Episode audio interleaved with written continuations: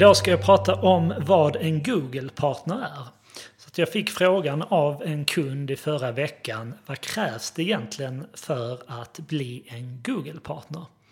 Så är det så att du är marknadsansvarig eller du sitter som digitalt ansvarig på ditt företag och du ska välja en ny partner att sköta er annonsering i Google Ads.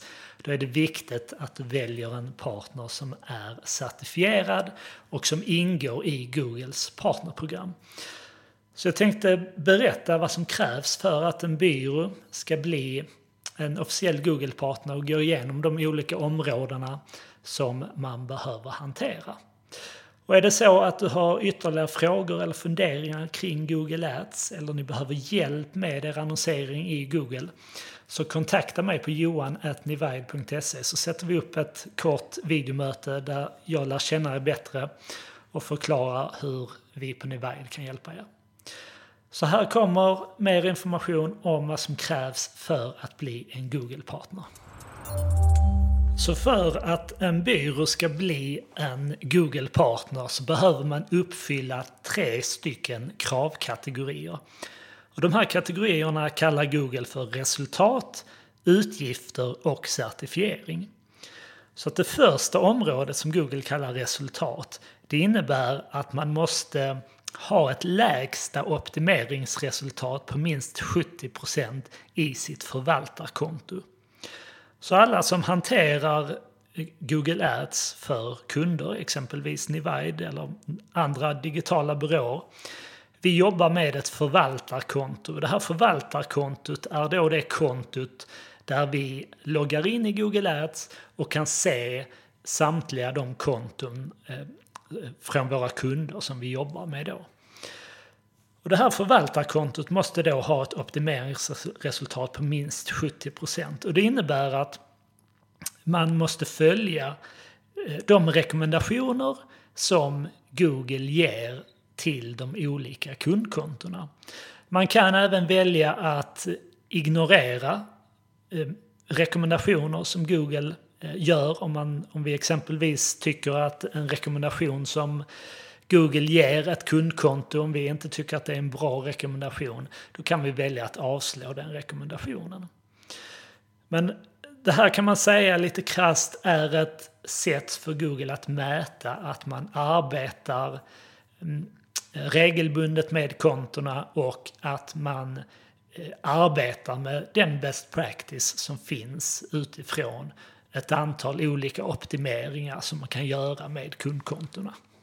Den andra kravkategorin kallar Google för belopp.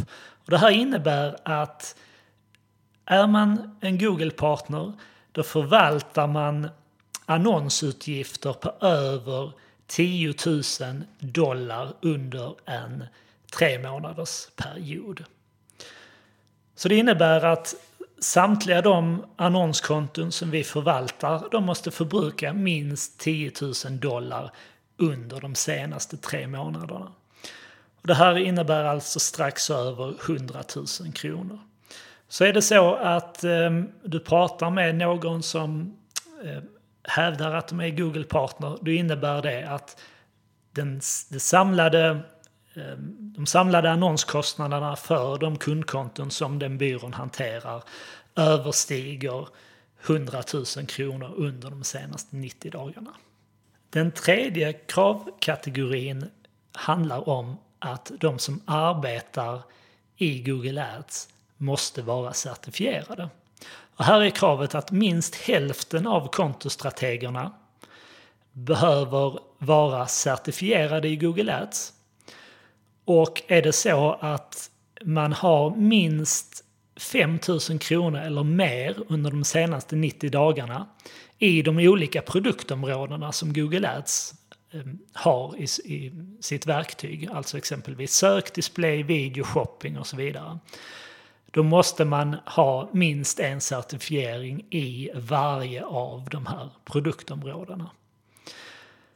Och det här är också en trygghet för dig som kund att när du jobbar med en Google-partner, då vet du att de personer som hanterar ditt annonskonto, att de är certifierade i det som de hjälper dig med. Och det innebär att de här personerna har har genomgått en certifiering som Google ställer ut. Där man helt enkelt får genomföra ett test för att ehm, eh, då uppnå ett resultat som innebär att man helt enkelt har koll på det som man jobbar med.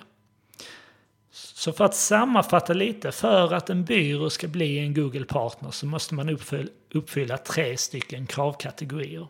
Det första handlar om resultatet. Man måste ha ett optimeringsresultat på minst 70 Och det här kan man säga lite krast är ett mått på hur väl man sköter de kundkonton som finns under sitt förvaltarkonto. Den andra kategorin handlar om annonsutgifterna.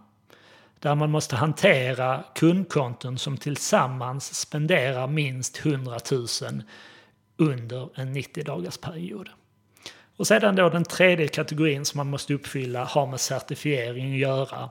Där de kontostrateger som arbetar med kundkontona behöver vara certifierade. Så att jag hoppas att du har fått lite bättre koll på vad, vad det innebär när din eh, byrå är en Google-partner. Jag rekommenderar såklart att är du digitalt ansvarig och du är marknadschef och ni funderar på att ta in hjälp kring Google Ads så är det väldigt viktigt att ni väljer en partner som är eh, en, en officiell Google-partner. Det innebär också att vi som är certifierade, vi har direktkontakt med Google. Det kan också vara en trygghet för dig som kund att veta att din Google-partner har en direktkontakt med Google ifall något problem skulle uppstå med era konton så har vi en möjlighet att ta upp det direkt med Google och vi behöver inte gå de vanliga supportvägarna till Google.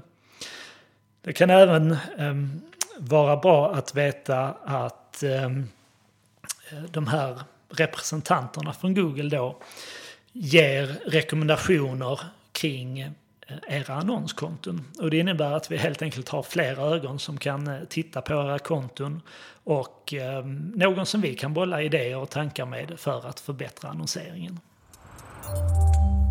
Så det var allt för dagens avsnitt. Jag kommer att lägga med en länk i anslutning till det här avsnittet för dig som vill fördjupa dig lite kring vad det innebär att vara en Google-partner. Är det så att ditt företag behöver hjälp med Google Ads så tveka inte att höra av dig. Du når mig på johan.nivide.se. Jag lägger även med mina kontaktuppgifter i anslutning till det här avsnittet. Nivide är officiella Google-partners. Så letar ni efter en ny samarbetspartner vad gäller er annonsering i Google Ads eller er annonsering i sociala medier så tveka inte att höra av er. Så med det sagt så önskar jag dig lycka till med Google Ads och så hörs vi om en vecka. Ha det bra!